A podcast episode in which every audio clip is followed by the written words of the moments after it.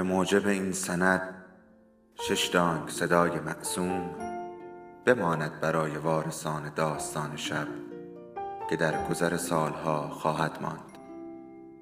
ارادتمند داستان شب.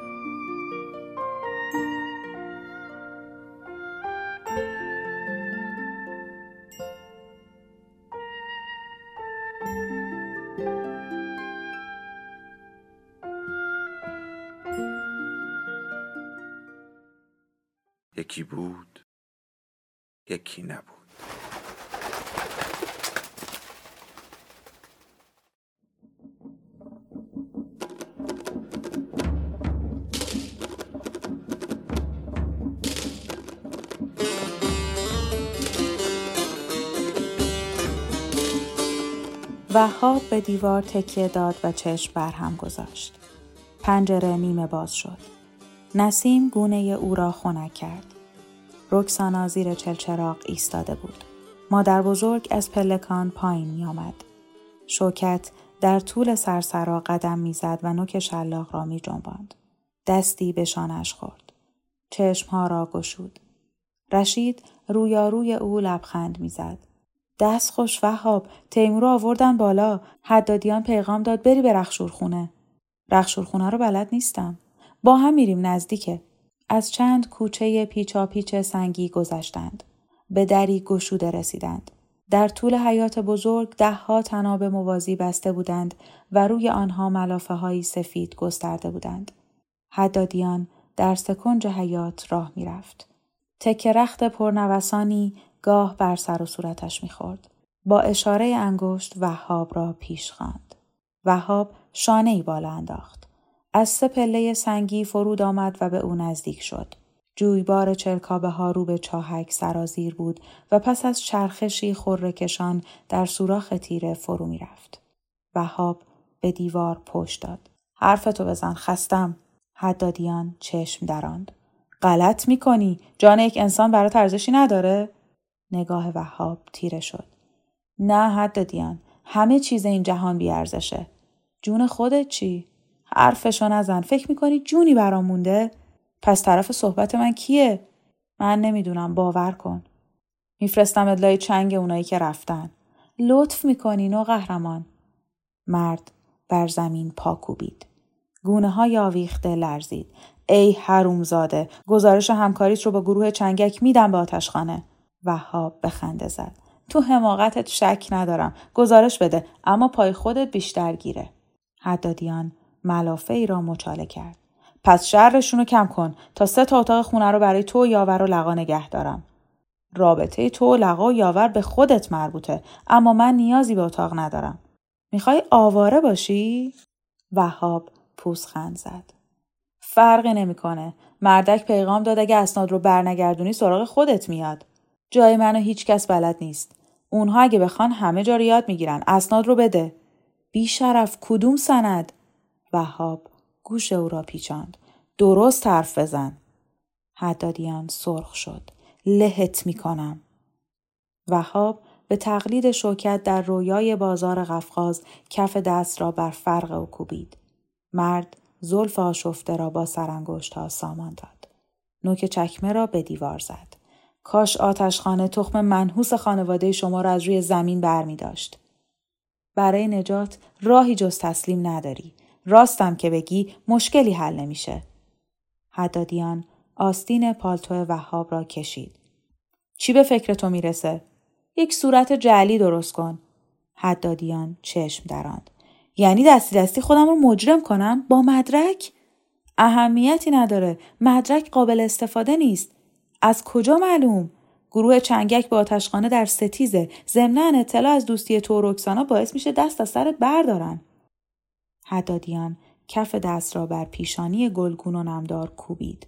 تازه میشم یه جور جاسوس دو طرفه لب به مطلب چوب دو سر طلا موقعیت جالبیه می‌تونی در آن واحد هر دو رو داشته باشی فکر نمی کنم تو از اینجور بند و بساطا بدت بیاد مرد رو به دیوار کرد و با فشار شست چند مورچه را کشت. خیلی ناتویی. کلت به کار افتاده اما یه اشکالی هست. فرض کنیم که من با یه مش اسم قلابی کاغذ سیاه کنم. وقتی پیشو بگیرن می‌فهمن کلا سرشون رفته. عجب ساده ای تو. چطور ممکنه صاحبان اسامی جلی رو پیدا کنن؟ زیر چشم صد تا مفتش تو پایتخت جار می‌زنن. ابله اسما رو برای روز مبادا نگه میدارن. حدادیان اخم کرد. روز مبادا کی میاد؟ نگران نباش شاید نوت ببینه. با چه حیله ای اسم بسازم؟ دفتر تلفن حواست کجاست؟ قراقاتی کن یه چیز تازه ای در بیار. مرد بازوی وهاب را گرفت و تکان داد. دلم می‌خواد پیشونی با شرفت رو ببوسم. وهاب عقب کشید. نه از این موهبت معافم کن. چه آدم بدکینه ای فوتی بر کف دستمی. گذشته رو صاف و صوف کن. با سیبیل تو میفرستمش سلمونی. نوقهرمان چشمکی زد. پس تا هفته آینده. با قدم های محکم و چابک از رخشورخانه خارج شد.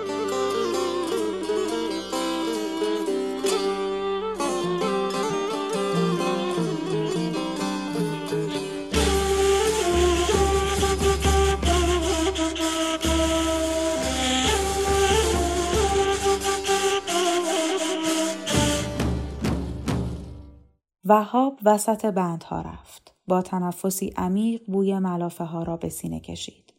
چشمها را بست و سبک شد. با صدای پرپر رختها دور حیات پرواز کرد. دست را پیش برد و به پارچه نمناک چنگ زد. از میان انگشتهایش زمان سریده بود. رویاروی او جهانی دل سخت قد برمیافراشت. گلبرگهای نرگس مریم، سنبل سفید و آزالیا بر باد رفته بودند. افسوسی نداشت. در امتداد ویرانی رهایی سبکبالی می آورد. تماشاچی زندگی بود. چشمها را گشود. ملافه مرتوب را بر گونه چسباند. دیوارهای آجوری و احتزاز پارچه ها پشت نم اشک منظره دور بود و مواج. به زمزمه گفت رکسانا بند باد با تکش رو بست به پایه سیاه آتشخانه مرکزی. من به کجا ببندم؟ رو به خیابان دوید. رشید و پری و ترکان زیر سایه درختی با هم گفتگو می کردند. دستها را تکان می دادند. هیچ کدام او را ندیدند. بین ازدهام خیابان قزل اوردا پنهان شد و راه خانه را پیش گرفت. در انتهای کوچه کنار دیوار بارکشی ایستاده بود. از در گشوده تو رفت. گروهی آتشکار اساس را بیرون می بردند. لقا و یاور در طول داربست قدم می زدند. مبهوت نگاه می کردند. پرده های نقاشی مرغ دریایی و دورنمای برفی را درون بارکش گذاشتند. وهاب پوزخند زد. لقا گفت دارن خونه رو خالی می‌کنن. زندگیست لقا. باید ببرن. یاور میگریست. تالار لخ شده. من از اون روزی میترسم که صاحبش برگرده. یاور به این چیزا میگن مال بی صاحب. خدا شاهد گیج شدم. نمی‌دونم خوب و بچیه. کاش خانم بزرگ اینجا بود و یادمون می‌داد. یادمون داده. قبا چجور آدمی بود؟ یاور نوک بینی را خاراند. خیرخواه مردم. من نمی‌دونم. از قضاوت دور شدم. اگر اینطوره خیرخواه مردم یعنی چی؟ برای همه خوشبختی می‌خواست. مردم چطور خوشبخت میشن؟ با محبت. بیمایه فتیر یاور. قهرمان قباد فکر می‌کرد خوشبختی مردم یعنی تقسیم ثروت. مادر بزرگ باهاش همراه شد. خرت و پرتا رو گذاشت و رفت. وهاب به آنها پشت کرد.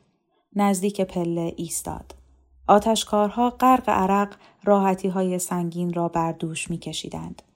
کودن و کوچک و خسته بودند. انگار در طول زندگی هیچ شادی عمیقی را تجربه نکردند. داد زد سلام. کسی جواب نداد. زیرالاچیق درون راحتی خیزرانی چون باطمه نشست و چشم بست. آواز غناری های زن فالگیر را از دور می شنید. با عبور آتشکارها تیرگی پشت پلک ها پر رنگ تر می شد. چانه را به زانو تکیه داد. چشم گشود. پیراهنهای رهیلا را بیرون می بردند. رنگهای سفید، نقره‌ای، فلسماهی و مریمی، برفابی، مرواریدی در نور روز می درخشیدند. پارچه های اطلس، حریر و کتان چشم چشمه کشمیر صحن حیات را جارو می کرد. پیش سینه منجوق دوزی خاطره آب سیب را به یادش آورد. لکه محو کوچک گسترده شد. جامعه ها را سراسر پوشاند. اگر ظریفتر رفتار کرده بود شاید همه چیز ثابت می ماند. اندیشید هر کنش باستابی دارد. دستکاری نظم هستی بی عقوبت نیست. دوائر آشفتگی وسعت می گیرد. زیستن کاش به آین بود و هر کال بودی معبدی.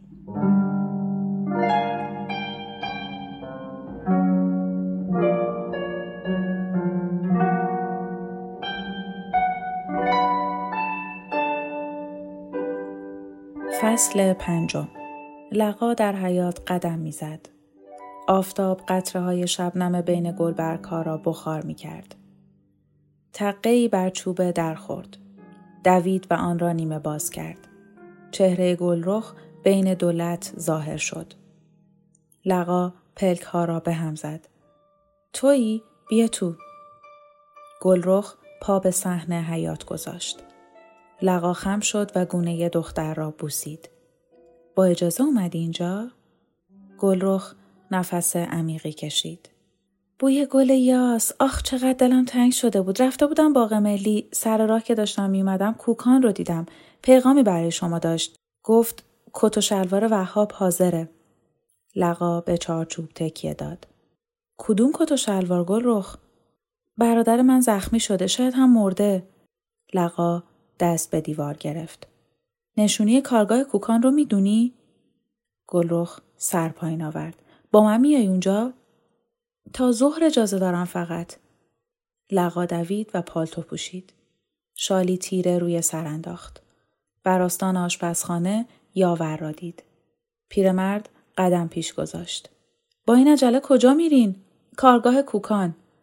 یاور در مطبخ را بست. من هم میام. از خانه بیرون رفتند. گلرخ پیشا پیش میدوید. در کمرگاه خیابان وارشوسکایا به کارگاه کوکان رسیدند. از پلکان نیمه تاریک بالا رفتند. لقا سر پاگر توقف کرد. 20 سال پیش با مادر و رهیلا اومدیم اینجا اما کوکان رو ندیدم. شایدم توجه نکردم. نورگیر بیزی را نشان داد. مادر هم اینجا ایستاده بود. گفت حوصله نداره تو کوچه باد میومد قشنگ یادم راپله نونوار بود بوی عطر می‌داد مادر رو به زور بردیم بالا رهیلا یک پیراهن تافته سفید سفارش داد من کو دامن زغال سنگی دیگه هیچ وقت نیومدیم چون که ماه بعدش رهیلا مرد. پشت در کارگاه رسیدند. گلرخ وارد شد. لقا و یاور از پیش. صدای چرخهای پایی زیر سقف دود زده میپیچید. در چهار ردیف موازی دوزنده ها پشت سر هم نشسته بودند. یک تاش سیاه میدوختند. از دریچه های گشوده پرس های چنار تو می آمد و در فضا می گشت. خیاط ها به هم شباهت داشتند. رنگ پریده و میان سال. خمیده و آشفته مو. کوکان از پشت چرخ خیاطی برخاست و به استقبال آنها آمد. با لقا دست داد. انگشت های او سرد و نمدار بود. چارپایه های کهنه را پیش کشید. لقا و یاور نشستند. گلرخ نزدیک دریچه رفت. دوزنده ها سر برداشتند. با چشم های تار نگاهی کردند. بیدرنگ روی دوختنی ها خم شدند. کوکان به زمزمه گفت صفا آوردید. تالار بزرگ را نشان داد. این هم خانه من. با هر وجبش اونس گرفتم. جای راحتیه. به سقف نگاه کرد. حالا قدیمی شده. سر را نزدیک آنها بود. اوایل شبیه قصر بود. دیوارهای سفید با هاشیه های طلایی. لقا پلک ها را پایین آورد. می‌دونم کوکان با رهیلا و مادرم اینجا آمده بودیم. کوکان دستها را به هم مالید. خیلی قشنگ بود مگه نه؟ کوکان حالا چی داری میدوزی؟ ابروهای مرد گره خورد. به سفارش آتشخانه یک تاش سیاه میدوزیم. آب می‌خورید بیارم؟ لقا سر به نفی تکان داد. وهاب کچلوار به تو سفارش داده؟ کوکان پیش پای لقا نشست. نجوا کرد. شب که کارگرا میرن خودم اونو میدوزم. داره تموم میشه. فقط دکمه هاش مونده. کنار پنجره رفت. لقا و یاور را پیش خواند. می‌خواید جامو ببینید؟ هر دو به کوکان پیوستند. بر بام روبرو کلافه های نخ از تناب های موازی آویخته بود. خرپشته های کاهگلی در مه محو می شد. شاخه های آبچکان توت روی آنها سایه میانداخت.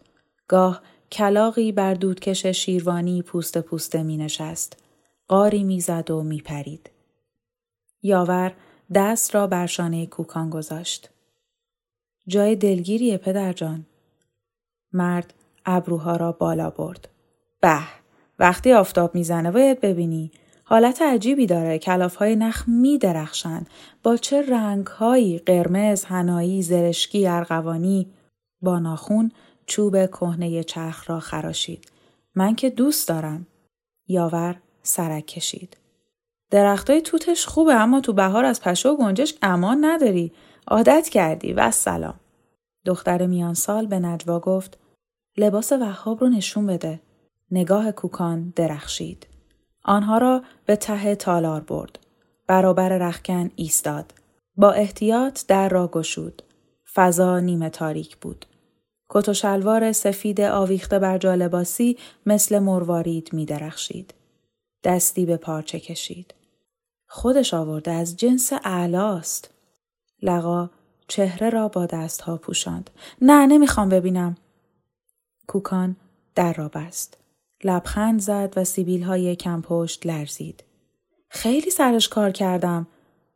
دست را پیش چشم لقا گرفت. انگشت ها را از هم گشود. وقتی بپوشه می‌فهمید پنجه های کوکان چه می‌کنه. یاور سیبیلش را تاباند. شلوار منو بد دوخته بودی خانم بزرگ نپسندیدن. کوکان پشت گوش را خاراند. وسیله نداشتم یاور.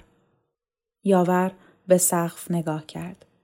بهانه نیار کوکان تو برای من مایه نذاشتی. کوکان مچ یاور را گرفت. دلگیر نشو پدر جان جبران می‌کنم. برو سر صندوق های جنس خوب بیار اینجا تا یه لباسی برات بدوزم که بگی دست مریزاد. دختران بیفتن پیت. یاور از کنج چشم لقا را با احتیاط نگاه کرد. دست کوکان را کنار زد. با من از این شوخی ها نکن. لقا لب دریچه رفت. مات به پشت بام ها خیره شد. گلرخ ساعد او را گرفت. بریم بیرون هوای کارگاه برای شما سنگینه. رو به در رفتند. کوکان آنها را بدرقه کرد. دوزنده ها بی وقفه پاها را روی صفحه آهنی می جنباندند. درز یک تاش ها را می دوختند. سرها بر سینه خمیده، بریده نفس می کشیدند. کوکان دستها را به هم مالید. خدا نگهدار با اجازه میرم سر دوخت و دوز. اصر به اصر یه معموری میاد از هر نفر دو دست لباس کامل تحویل می‌گیره. پاورچین رفت و پشت چرخ نشست. پارچه زخیم را زیر سوزن گذاشت. نگاهی به چشم انداز کرد. لبخند زد. پیشانی چرب و مرتوبش درخشید. موهای سفید شقیقه ها بیشتر شده بود. در خیابان وارشویسکایا گلرخ از آنها جدا شد ساکت به خانه رفتند. لقا بیدرنگ به اتاق خود پا گذاشت. در را بست و کفش ها را کند. پالتو را بیرون آورد و بر پشتی صندلی انداخت. وارد بستر شد و به خوابی سنگین فرو رفت.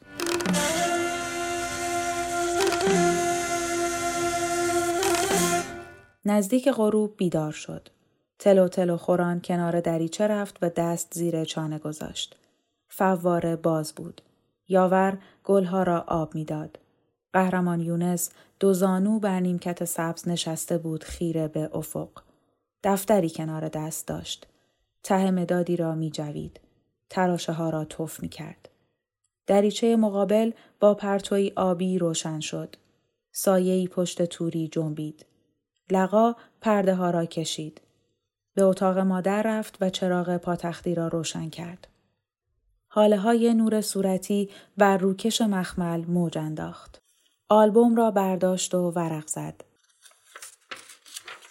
زرورق های حافظ عکس ها با نفس هایش پس می رفت.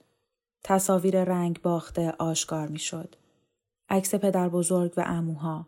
دختر خاله ها امه و ندیمش. جاری های خانم ادریسی.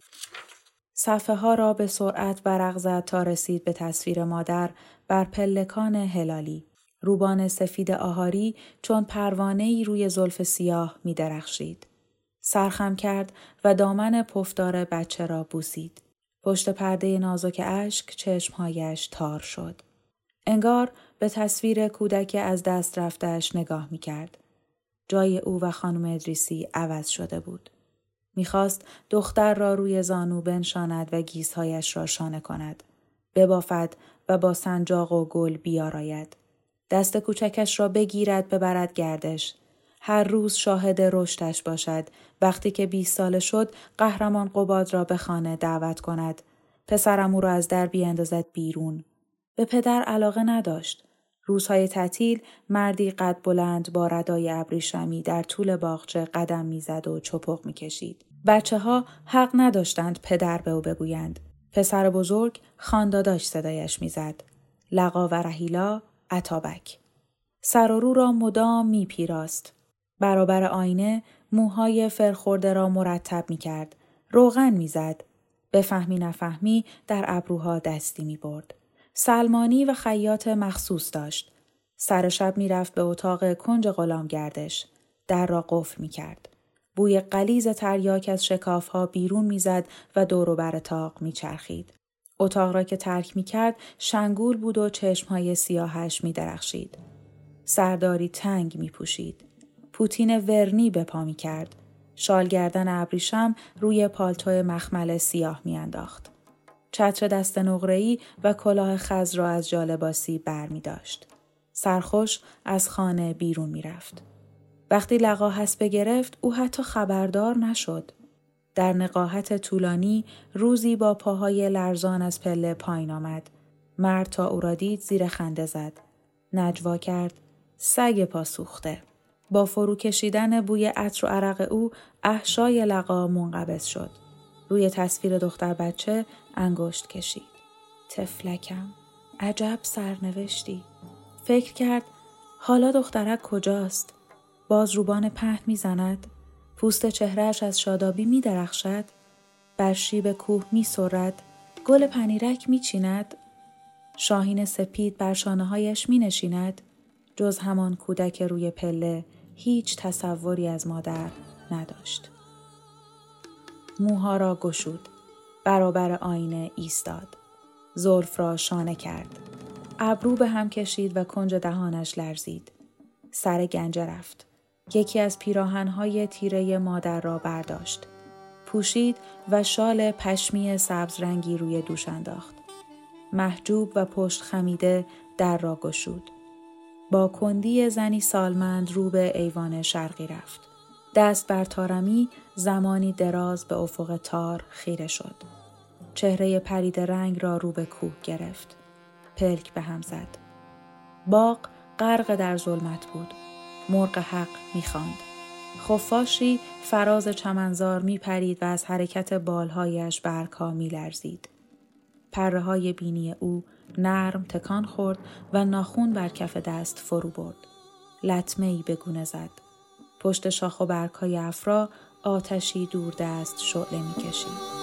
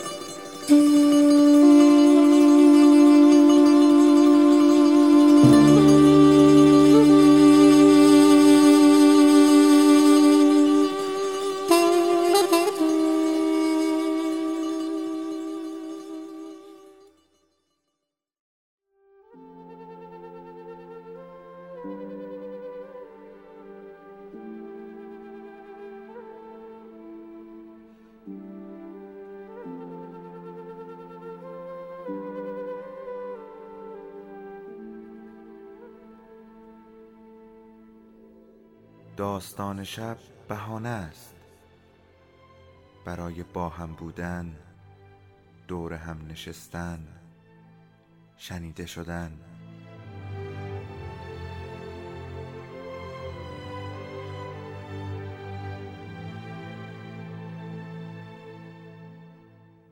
صدای افسانه ها رو میشنویم.